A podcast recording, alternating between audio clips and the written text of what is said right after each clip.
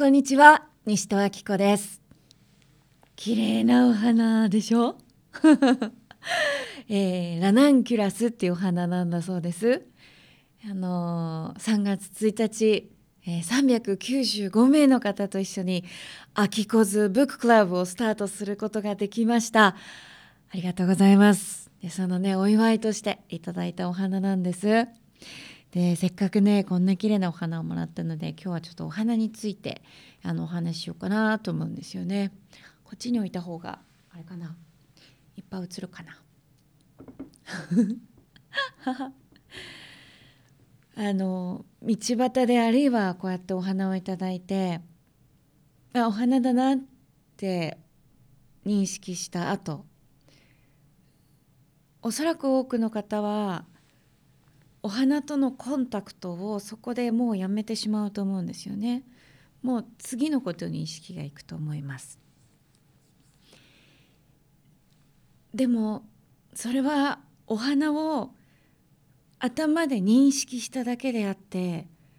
花を感じたり花に実際に出会ったりしてないと思うんです。もしこれが花であるっていうことを知らなかったらって想像してみてください。この物体をななんだか全く知らないんです。生まれて初めて見るって想像してみてください。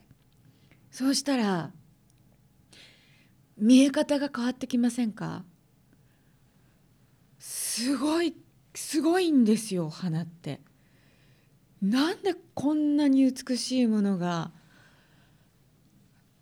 自然界に存在するのかもう本当に驚異的ですよね。脅威っていうかなこういう時。ワンダーですよね。すごい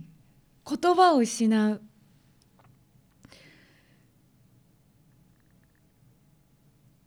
その時私たちは花をすごく感じると思うんです。でなんだかわからないから。そして花に出会うっていう感覚がその時生まれるんじゃないかこれは実はお花だけじゃなくって全てのことにおいてそうなんですよね。人に出会った時例えばその人の名前を聞いて職業を聞くあそしてその見た目であこういう人なんだなっていう第一印象を抱くとなんかこうその人をもう分かったような気になってしまう。あらゆるものにそういうこう名前あるいは属性というものがあってそれを私たちは頭で知った時にそれ以上その対象のものとコンタクトを取るつながりを持とうとすることをやめちゃうんですよね。分かったって思ってるから。これが言葉の危険性というか言葉ってすごく便利な道具ですよね。また文化であり美しさでもあります。と同時に物事には必ずいい面があるってことはそうではない面があるんですよね。表があれば裏があるように。だから私たちは言葉というものを知ることによって知った気になってしまうっていうことが自分に起こっているということにまあ気がつかないまま言葉を使っている可能性が高いと思うんですよね。でもその自分を観察していると言葉を入手することによってって実はいろんなものと出会えなくなってるっていうことに気がつきます。だから私がよくだダーラだって だから私がよくやるのはあの名前がない世界に住んでいたら言葉がない世界に住んでいたらってふって時々想像するんですね。そうすると何にもわからないんですよ。目の前にある全てのものに名前というものがなければただそのものが人がそこにあるだけなんですよね。その時私たちは感じようとするはずです。わからないから知らないから。で実は言葉で知った気になるよりも言葉を知るよりもそうやって